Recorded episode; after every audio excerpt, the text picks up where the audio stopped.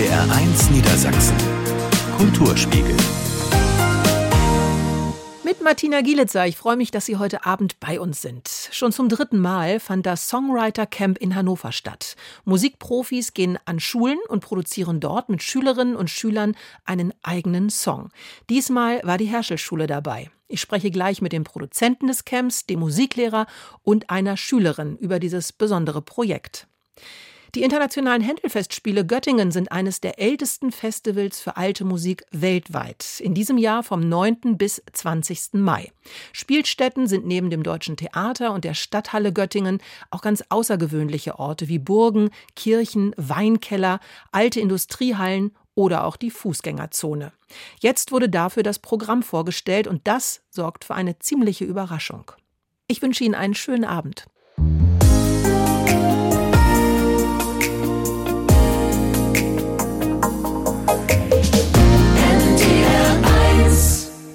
NDR1 Niedersachsen, der Kulturspiegel am Dienstag. Ich freue mich sehr, dass Sie dabei sind. Ende letzten Jahres ging's los. Zweieinhalb Wochen haben Schülerinnen und Schüler der Herschel-Schule in Hannover mit echten Musikprofis im dritten Songwriter Camp ein Lied produziert. Ich freue mich jetzt sehr, dass der Produzent hier ist, Carsten Litfin, der Musiklehrer David Borges und die Schülerin Rosalie Cabus Dupré. Schön, dass ihr alle hier bei uns im Kulturspiegelstudio seid. Ja, Guten Tag, hallo. Hallo. Da frage ich natürlich zuerst den Produzenten Carsten, wie kam es denn überhaupt zu dieser Idee, mal so ein Songwriter-Camp zu machen? Ja, diese Idee ist nicht von mir, das kann ich gleich vorweg sagen, aber ich gehöre zum engsten Kreis derer, die das auch initiiert haben. Das ist einmal der Rainer Schumann, der Schlagzeuger von Fury in the Slaughterhouse, zusammen mit ähm, auch einem langjährigen Freund und Manager Thorsten Block, der in Hannover viel Management macht im lokalen und regionalen Bereich. Und ähm, dem Politiker von der SPD, Adis Ahemtovic, ich hoffe, ich habe es richtig ausgesprochen. Sorry, Adis wird schon. Die haben sich zusammengesetzt und dann ähm, ein Konzept halt für eine kreative Art und Weise in ähm, Hannovers Umfeld mit Schülern zusammenzuarbeiten gesucht. Jetzt ist es das dritte Mal, dass es dieses Songwriter Camp gibt. Diesmal seid ihr dabei von der Herschel-Schule. Du bist Musiklehrer, David. Hast du dich da beworben oder wie lief überhaupt, dass dieser Kontakt zustande kam? Ja, wir haben ja das Glück, dass der Addis bei uns auf die Schule gegangen ist. Und daher gab es natürlich immer schon Kontakt. Und irgendwann kam dann der Vorschlag von Addis, ob wir das denn nicht auch mal machen wollen würden. Und wir sind da vielleicht auch nicht äh, am Anfang mit gestartet, weil wir ja eher Bläserklassen orientiert sind. Das heißt gar nicht so diesen Bandsektor bedienen. Und ja, wir hatten aber Lust natürlich, was Neues auszuprobieren und uns da zu erweitern. Rosalie, du hast mitgemacht. Ihr wart insgesamt, glaube ich, 13 Schüler, Schülerinnen, die an diesem Projekt mitgearbeitet haben. Erzähl mal, wie war das für dich? Es war sehr spannend auf jeden Fall. Am Anfang haben wir erstmal uns zusammengesetzt und ein paar Lieder gehört und erstmal geguckt und geschaut, in welche Richtung wir gehen. Und mit der Zeit wurde es dann immer spezifischer und wir haben uns alle zusammengetan und haben äh, mit der Zeit immer mehr Ideen gehabt und die zusammengearbeitet und es hat sehr viel Spaß gemacht auf jeden Fall. Wie läuft denn so ein Prozess ab, David? Inhaltlich haben wir natürlich viel vorher Termine checken müssen. Ähm, da gibt es natürlich so einen ganzen Apparat, der da dranhängt bei Schule wen man da auch einsetzt und wie die Personen freigeplant werden können etc. Und danach kann ich eigentlich nur sagen, konnte ich mich entspannt zurücklehnen, weil die Profis da wirklich äh, super Arbeit machen. Und das finde ich ja auch immer das Tolle an solchen Projekten, dass man den SchülerInnen auch Erfahrung bietet, von externen mal beschult zu werden, auf eine ganz andere Art und Weise angesprochen zu werden und auch vielleicht auf eine ganz andere Art zu arbeiten. Dann haben wir die Termine so bunt über die zwei Wochen verteilt. Äh, ich habe mal zusammengerechnet, insgesamt sind es eigentlich nur 24 Stunden, in denen dieser Song entstanden ist. Und das finde ich schon, schon wirklich bemerkenswert. Ja, sensationell. Also ein eigener Song, den die Herschel-Schule jetzt hat. Und wie ist das für dich gewesen, Rosalie? Ihr habt mit echten Profis zusammengearbeitet, mit wirklichen genau. ja, Musikern, die auf der Bühne stehen, die Musik machen, die Konzerte geben, die schon Alben rausgebracht haben. Fury in the Slaughterhouse kennen ganz, ganz viele. Wie ist das gewesen? Haben die gute Tipps gegeben? Wart ihr anfangs ein bisschen aufgeregt? Wie lief das? Zuerst war man natürlich ein wenig aufgeregt, so wie immer, wenn man mit solchen Profis zusammenarbeitet und vor allem, wenn man merkt, dass so viele Menschen sich das vielleicht dann noch anhören könnten, den Song. Und mit der Zeit wurde es dann auch immer entspannter. Also am Anfang haben wir dann ähm, uns nur zusammengetroffen und gegen Ende waren wir dann ja schon beim Aufnehmen und das ging alles sehr schnell, aber trotzdem hat es sehr viel Spaß gemacht und wir waren alle sehr entspannt am Ende, würde ich sagen. Du hast eben gerade schon das Lied angesprochen. Was hast du mitgemacht bei diesem Lied genau? Ich habe mit den Text erfunden und viel mit der Melodie auf jeden Fall. Und genau, ich bin Sängerin und ich habe gesungen in dem Song gemeinsam mit einem ähm, Schulkameraden. Und wir haben alle gemeinsam etwas dazugetragen, aber ich habe auch noch Saxophon gespielt. Also es war ein schöner Song. Eine tragende Säule bei unserem Song, Rosalie. Der Titel heißt From Friends to Enemies. Und ich glaube, wir hören einfach mal rein, damit wir mal so eine Vorstellung haben, was ihr da so auf die Beine gestellt habt.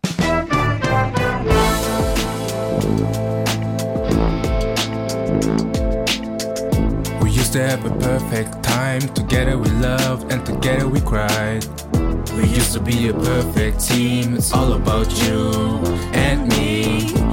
You, I felt so alive. I know your secrets, you know mine. The weather changed along the way. The clear sky's gone, the clouds are gray. Look at us, so bizarre. Times have changed, we've gone too far. We need to talk again. Tell me how, tell me why. Are we now on different sides? Why does it always from friends to enemies? From friends to enemies. From friends to enemies.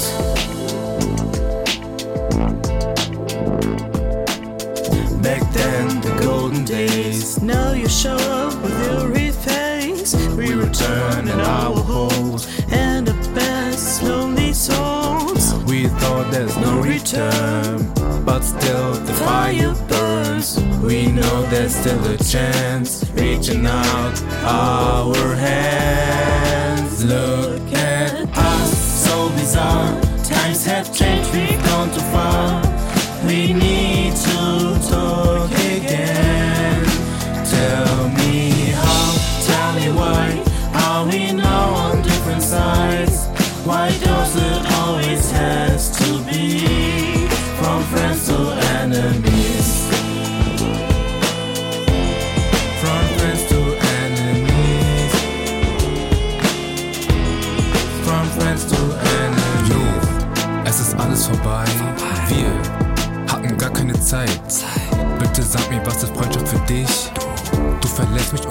und alles für nichts.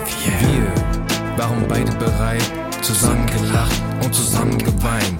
Why does it always has to be from friends to enemies? so bizarre. Times have changed, we've gone too far. We need to talk again.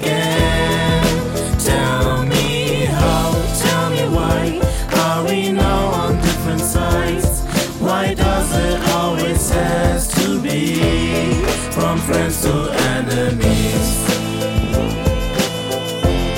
From friends to enemies.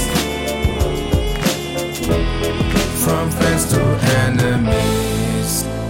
From Friends to Enemies, so heißt das Lied von der Herschel-Schule aus dem Songwriter Camp. Wie ist denn das so, wenn man das so im Radio hört, Rosalie, den eigenen Song?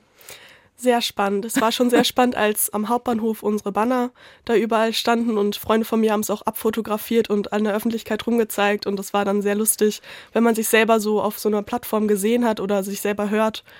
Auf jeden Fall sehr aufregend, würde ich sagen. Und wie stolz ist der Musiklehrer? Ja, super stolz natürlich. also ich fand das ganz großartig, dass da so ein Hype auch drum gemacht wurde. Wir haben dann versucht, äh, ich weiß gar nicht, die, wir, wir wussten die letzten YouTube-Klickzahlen vom zweiten Camp und wollten die natürlich schlagen. Und dann ging das auf einmal rum in der Schule und ähm, ich habe mich ganz doll gefreut, dass das auch so Anerkennung findet, auch wenn es erstmal nur so in Like-Form ist.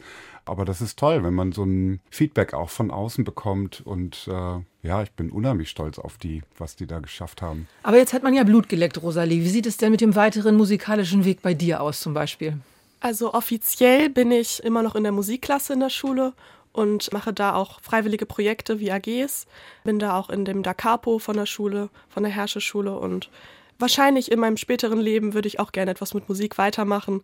Der richtige Plan ist noch nicht da, aber Musiktherapie in die Richtung könnte es auf jeden Fall gehen. Ach, wie schön. So, und der Produzent, der ja auch hier bei uns mit im Studio ist, also ich würde mal sagen, nach dem Camp ist vor dem Camp. Wie geht es weiter bei euch? Ja, geplant ist wieder ein Außencamp und zwar findet das dann wieder auf der Insel Wilhelmstein, im Stein oder Meer statt. Das hatten wir jetzt im vergangenen Jahr das erste Mal ausprobiert.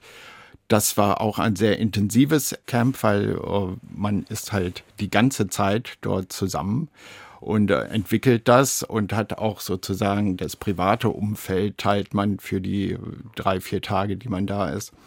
Für uns als Musiker und Produzenten ist es umso komplexer, weil die Anforderungen halt vor Ort aufzunehmen und äh, dann in Hannover hier im Studio, in meinem Studio zu mischen, sind noch umso höher, als wenn die Schüler ins Studio kommen, wie das jetzt beim letzten Projekt bei der Hershey-Schule war. Ähm, von daher ist das mehr on the road, würde ich sagen. Und trotzdem ein gutes und tolles Erlebnis für Schüler und für Lehrende. Sagen wir. Und wie läuft das jetzt? Kann man sich da noch drauf bewerben oder ist da schon eine Schule gesucht worden? Oder was kann man jetzt machen, wenn man das jetzt hört und sagt, ey, ich habe auch eine Klasse und die sind super oder in der Schule sind viele, die machen Musik. Das macht der Thorsten Block, weil er ist Manager und das ist auch gut so. Da, da können nicht alle jetzt irgendwie sich mit Ideen und Schulen einbringen, sondern das muss zentral geregelt werden. Aber so über Blockmusik, äh, glaube ich, kann man ihn auch im Internet finden. Falls er jetzt wer zuhört und er noch keine Kontakte hat, wird er sich auch darüber freuen. Und ich freue mich, dass ihr hier gewesen seid und wünsche dir Rosalie, weiterhin viel Erfolg. Vielleicht bist du irgendwann mal auf der großen Bühne und ich kann sagen, sie war hier bei mir im Kulturspiegel bei NDR 1 Niedersachsen. Dir danke ich auch. David, dass du hier gewesen bist als Musiklehrer. Wie sieht es mit weiteren Projekten aus? Blut geleckt? Äh, ja, in jedem Fall. Wir hatten jetzt gerade vor einer Woche Projekttage und ich war ganz, ganz froh, dass sich ganz viele auch aus diesem Team zu dem Bandworkshop angemeldet haben. Ich glaube, wir haben inzwischen drei Bands an der Schule das ging schnell und das ist äh, eine ganz, ganz tolle Entwicklung und ich hoffe, das geht weiter. Da mache ich mir dann keine Gedanken über die musikalische Kultur in Niedersachsen. Und ich bedanke mich natürlich auch ganz herzlich bei dir, dass du ja. hier gewesen bist, Carsten. Vielen Dank.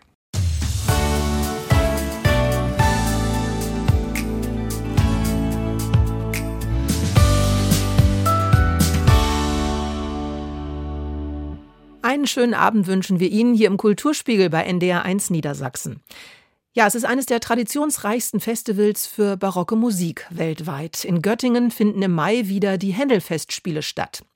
Jetzt wurde dafür das Programm vorgestellt. Und das sorgte wirklich für eine ziemliche Überraschung. Max von Schwarz war dort. In diesem Jahr soll bei den Festspielen ein Experiment gewagt werden, wie der geschäftsführende Intendant der Händelfestspiele Jochen Schäfsmeier verrät. Neu ist vor allen Dingen, dass wir eine Pasticcio machen, dass wir eine Oper präsentieren, die es so in dieser Form nicht gibt. Die Musik ist zu 100% Händel, aber Form der Oper ist nicht barock, nicht durchgehend barock und wir haben vor allen Dingen auch ein ganz neues Werk geschaffen aus Werken, die vielleicht von Händel noch gar nicht auf der Bühne waren. Und in diesem Jahr ist es wirklich etwas ganz Neues. Es ist eine völlig neu geschaffene Oper. Dazu hat sich der künstlerische Leiter Georges Petrou eine Vielzahl an Stücken von Händel herausgesucht, die eher unbekannt sind. Händel verwarf die Stücke mal aus praktischen, mal aus dramaturgischen Gründen. Aber das mache sie keineswegs zu Werken zweiter Klasse, wie Petru findet. Over the years I found a lot of music that was uh, rejected by Handel for dramatic reasons. That this music is never played, but it's beautiful music and it's it's a theater music and it's written in order to be supported dramatically. So Die unbekannte Händel-Musik wurde schließlich auch fürs Theater und fürs Spielen geschrieben, sagt Petru. Und so kombinierte er diese eher unbekannten Werke Händels zu etwas komplett Neuem. Sarrazin heißt das Werk und orientiert sich an der gleichnamigen Novelle von Honoré de Balzac. Eine Erzählung der Romantik, die Fragen an Identität und Sexualität stellt. Fragen, die auch heute noch viel diskutiert werden.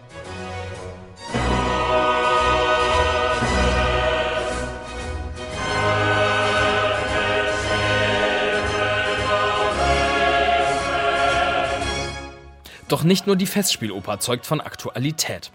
Auch die Oratorien, die in diesem Jahr auf dem Programm stehen, haben einen spürbaren Bezug zur aktuellen Zeit, findet Schäfsmeier. Wir haben mit Israel in Ägypten ein Oratorium, wo es ganz grundsätzlich darum geht, wo findet ein Volk sein Zuhause. Und auch durch diese Aktualität sind die Händelfestspiele nicht nur etwas für eingefleischte Klassikliebhaber, so Schäfsmeier. Händel war so etwas wie der Michael Jackson des 18. Jahrhunderts. Die Musik ist unglaublich ansprechend. Es ist eine sehr aufregende Musik und man kann die Musik genießen, wenn man sehr viel Ahnung hat. Man kann sie aber auch genießen, einfach weil die Musik so toll ist und ohne irgendwelche musikalische Fortbildung. Die internationalen Händelfestspiele Göttingen finden in diesem Jahr vom 9. bis zum 20. Mai statt. Dabei wird nicht nur in Göttingen, sondern in ganz Südniedersachsen gespielt. Und das genaue Programm sowie Informationen zum Vorverkauf, die gibt es auf der Internetseite des Festivals. NDR 1 Niedersachsen Kulturspiegel. Mit Martina Gielitzer, ich freue mich sehr, dass Sie dabei sind. Musik baut Brücken. Das dachten sich auch die Mitarbeitenden des interkulturellen Vereins Can Arkadaş in Hannover schon vor mehr als zehn Jahren und riefen einen Chor für türkischstämmige Menschen ins Leben. Heute besteht er aus rund 30 Frauen, die einmal in der Woche zusammenkommen, um gemeinsam anatolische und orientalische Lieder zu singen. Wir haben ein Treffen besucht. Dann machen wir Lust auf Kinderbücher, in denen es um Monster, Ungeheuer, Eichhörnchen und Meerestiere mit total behämmerten Namen geht. Und erinnern an den Soziologen Oskar Negt. Er starb letzten Freitag mit 89 Jahren. Mehr als 30 Jahre lehrte er an der Universität Hannover. Bundespräsident Frank-Walter Steinmeier würdigte Negt als großen Sozialwissenschaftler und politischen Intellektuellen. Einen schönen Abend für Sie.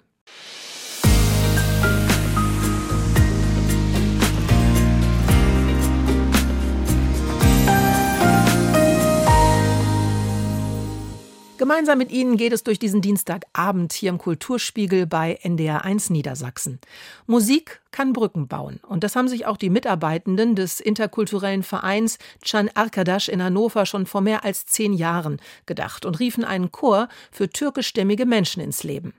Heute besteht er aus rund 30 Frauen. Einmal die Woche kommen sie zusammen, um gemeinsam anatolische und orientalische Lieder zu singen. Agnes Bürich war dabei.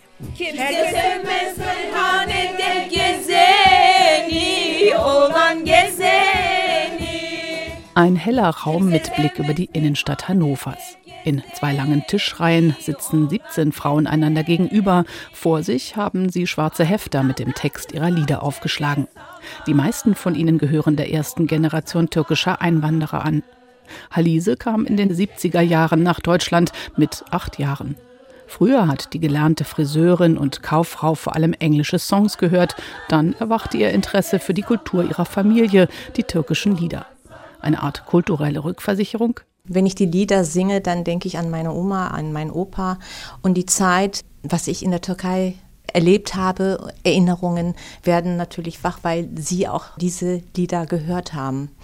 Und das ist so ein bisschen für mich auch verloren gegangen, sage ich mal, in den Jahren. Und vor kurzem habe ich sie wiederentdeckt und so bin ich dann halt hier geblieben.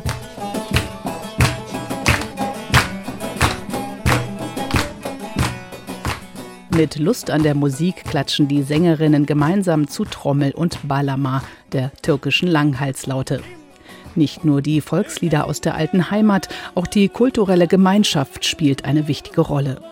Vorn auf dem Tisch steht ein Teller mit Halka Tatlisse, türkischen Gebäckkringeln in Zuckersirup frittiert.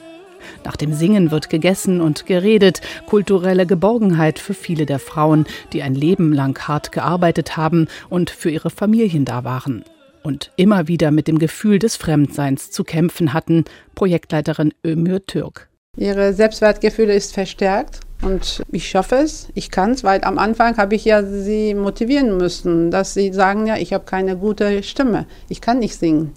Und dann habe ich ihr immer gesagt, ja, wir machen hier keine Musikuniversität, ein Musikstudium.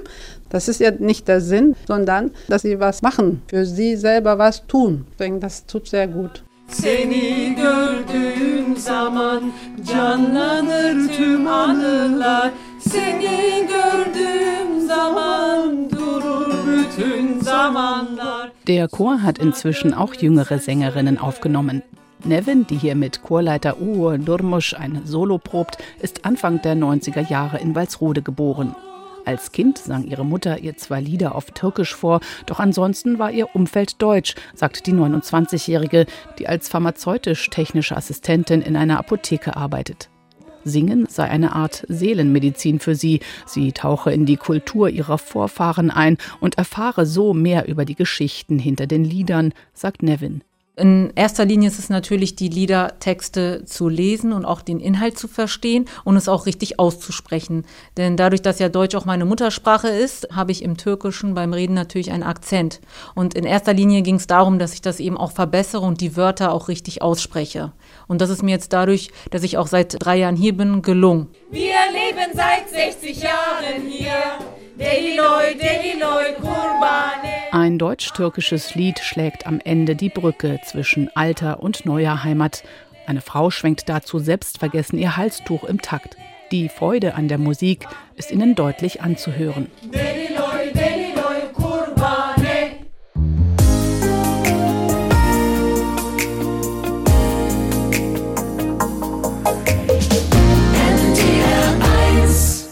freue mich, dass Sie hier sind heute Abend im Kulturspiegel bei NDR 1 Niedersachsen. Es gibt ja viele Kinder- und Jugendbücher. Wir wollen Lust aufs Lesen machen. Und zwar geht es in den Büchern, die wir Ihnen heute vorstellen möchten, um Monster. Es geht um Ungeheuer, Eichhörnchen und es geht um Meerestiere mit total behämmerten Namen. Katharina Marenholz stellt sie uns vor.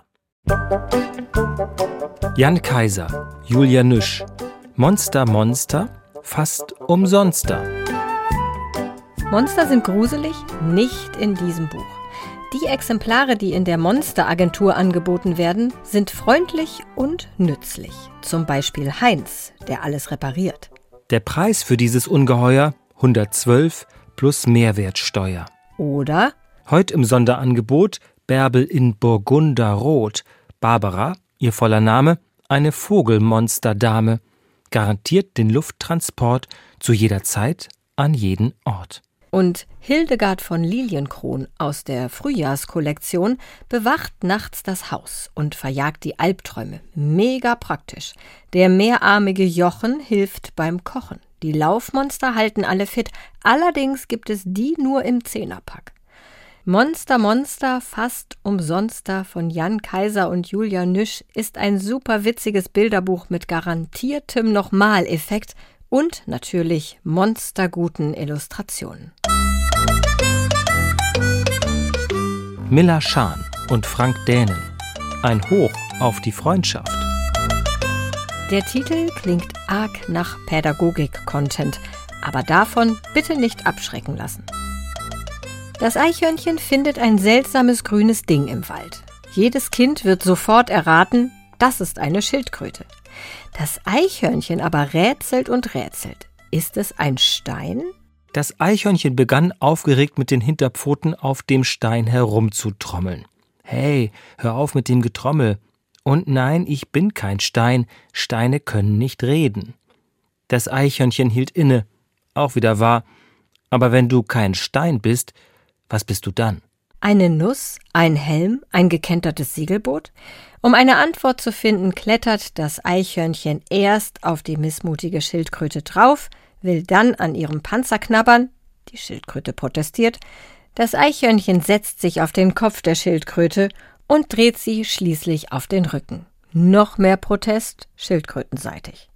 Am Ende rettet die Schildkröte das Eichhörnchen vor einem Raubvogel und endlich weiß es die Lösung. Das seltsame Ding ist ein Freund. So einfach ist das. Das Buch Ein Hoch auf die Freundschaft ist niedlich getextet und comicartig illustriert. Die Bilder erinnern irgendwie an Ice Age auf eine gute Weise. Merle Groll, Anne-Christine zur Brücke. Ganz viele Meerestiere mit total behämmerten Namen und wie sie dazu kamen. Warum heißt der Hammerhai eigentlich Hammerhai? Vielleicht war es so. Eines Nachts um vier fiel etwas Schweres auf ein Tier. Es war aus Holz und ziemlich groß, mit Eisen dran. Was war das bloß? Hm, das ist wohl eher nicht der wahre Grund, aber die Idee ist witzig und Kinder werden sie lieben. Neun Tiere bekommen in diesem Buch eine ganz eigene Geschichte über die Herkunft ihres merkwürdigen Namens. Der Clownfisch hat einen Clown gefrühstückt, der Vampirtintenfisch wehrt sich mit seiner gruseligen Verkleidung gegen die fiesen großen Nachbarn und die Diskomuschel ist einfach, klar, ein Party-Animal. Drum schmückte sie ihr Muschelhaus und kramte ihre Kugel raus. Schalter an. Es blinkt und blitzt. Yeah, die Party ist geritzt. Alles ausgedacht, aber witzig gereimt, bunt und üppig illustriert mit vielen Details zum immer wieder was Neues entdecken. Und am Ende gibt es auch noch ganz reale Abbildungen der Tiere, die wirklich alle existieren.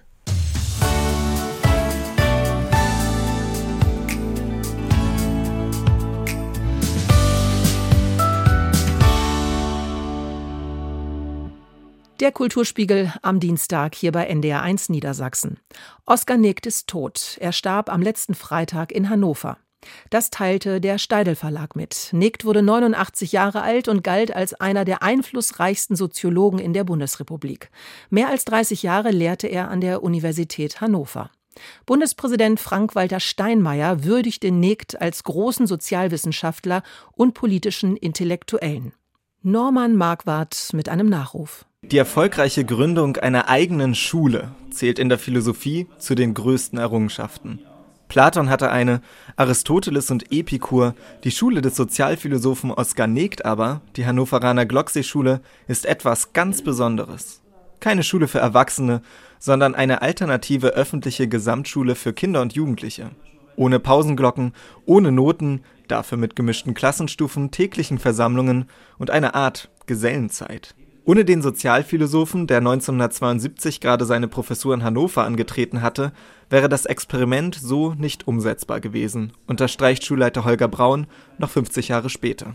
Oskar Negt war am Anfang der wissenschaftliche Vater des Ganzen, der den wesentlichen Teil Theorie, aber auch den wesentlichen Teil der praktischen Ausgestaltung vertreten hat. 1934 auf einem kleinen Bauerngut unweit von Königsberg, dem heutigen Kaliningrad geboren, macht Negt schließlich im niedersächsischen Oldenburg sein Abitur. Nach einem Fachwechsel aus der Rechtswissenschaft vertieft er sich bei Adorno und Horkheimer in Soziologie und Philosophie, dann promoviert er zu den Gesellschaftslehren Kants und Hegels. Aber über den Sozialistischen Deutschen Studentenbund sucht Negt schon damals die Nähe zur Arbeiterbewegung. Bald versucht Hans Matthöfer, später SPD-Bundesminister für Forschung und Technologie, den verheißungsvollen Nachwuchswissenschaftler für die Bildungsabteilung der IG Metall zu gewinnen. Das gemeinsame Vorsprechen beim zweiten Vorsitzenden Alois Wörle endet aber enttäuschend. Negt. Das war so ein Augenblick Stille. Und äh, dann sagte Alois Wörle, aber Hans, ich glaube, in unserer Gewerkschaft brauchen wir keine Soziologen. Ja, und vier Wochen später kam Habermas auf mich zu und sagt, wollen Sie nicht Assistent bei mir werden? Auch bei Habermas kommt es immer wieder zu Reibungen. Mit seiner Zusage zur Stelle zögert Negt zunächst vier Wochen lang. Als Herausgeber des Büchleins Die Linke antwortet Jürgen Habermas, für das er sich Jahre später öffentlich entschuldigt, kritisiert er auf dem Höhepunkt von 68 dessen Formel des linken Faschismus gemeinsam mit der außerparlamentarischen Opposition. Und noch im ersten Buch, das er mit seinem langen Denkgefährten Alexander Kluge schreibt, schwimmt Negt sich aus dem Fahrwasser von Habermas Strukturwandel frei. Statt auf die Unterscheidung von privat und öffentlich legt das Autorenduo ihren Schwerpunkt auf eine Analyse proletarischer Öffentlichkeit. Auf seinen intellektuellen Pfaden hätte er nie so recht in die Engraster der Disziplinen gepasst, betonte Neg zeitlebens. Wohl auch, weil Theorie und Praxis für ihn nie säuberlich zu trennen waren. Noch während er für Gewerkschaften im Seminarraum steht, entwickelt er unter dem Titel Soziologische Fantasie und exemplarisches Lernen eine vielbeachtete Lehr- und Lernmethode, die Wissensvermittlung mit Bewusstseinsbildung verbinden soll. Das Begreifen von Zusammenhängen, ausgehend von konkreten Fallstudien, argumentiert Negt, entspricht nicht nur dem tatsächlichen Bewusstsein des Arbeiters, sondern auch seiner objektiven Situation am Arbeitsplatz. So kann ein Unfall zur Überprüfung der gesamten Sicherheitsvorkehrungen ein Rechtsfall zu Überlegungen über das ganze Rechtssystem führen. Gute Arbeitsplätze, wird Nick nicht müde zu betonen, bieten eben nicht nur finanzielle, sondern auch soziale, kulturelle und psychische Sicherheiten. Es sind Orte der Bildung und Öffentlichkeit, Grundpfeiler der persönlichen Identität und individuellen Würde. Daher sei Arbeitslosigkeit als Realität oder permanente Drohung noch immer das drängendste Problem einer krisengeschüttelten Erwerbsgesellschaft. Sogar ein komplexes, denn es nur als technisches Problem zu behandeln, ist ein moralisches Manko einer Gesellschaft, die am Überfluss leidet und daran, dass die Verteilungsgerechtigkeit nicht funktioniert. So griff der frühere Politikberater von Gerhard Schröder deutlich dessen Harzreform an, die mit Unworten wie der Ich-AG, ein Eurojobs und einem wachsenden Niedriglohnsektor den Zerfall des Sozialstaats nur beschleunigten.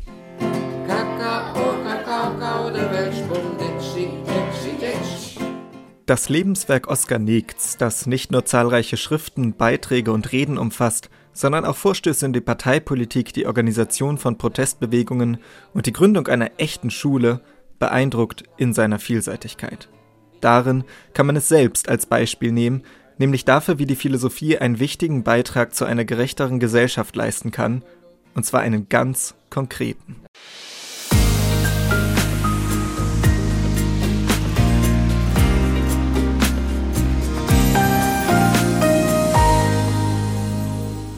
Der Dienstag hier im Kulturspiegel bei NDR 1 Niedersachsen. Ja, das war schon wieder eine Stunde lang ganz viel Kultur aus Niedersachsen und toll war es, dass auch Sie dabei gewesen sind. Ich freue mich schon auf kommenden Dienstag. Da geht es dann wieder weiter mit ganz viel kulturellen Themen. Am Mikrofon war Martina Gielitzer. Ja, und ich wünsche Ihnen jetzt noch einen schönen, einen traumhaften Abend hier bei NDR 1 Niedersachsen.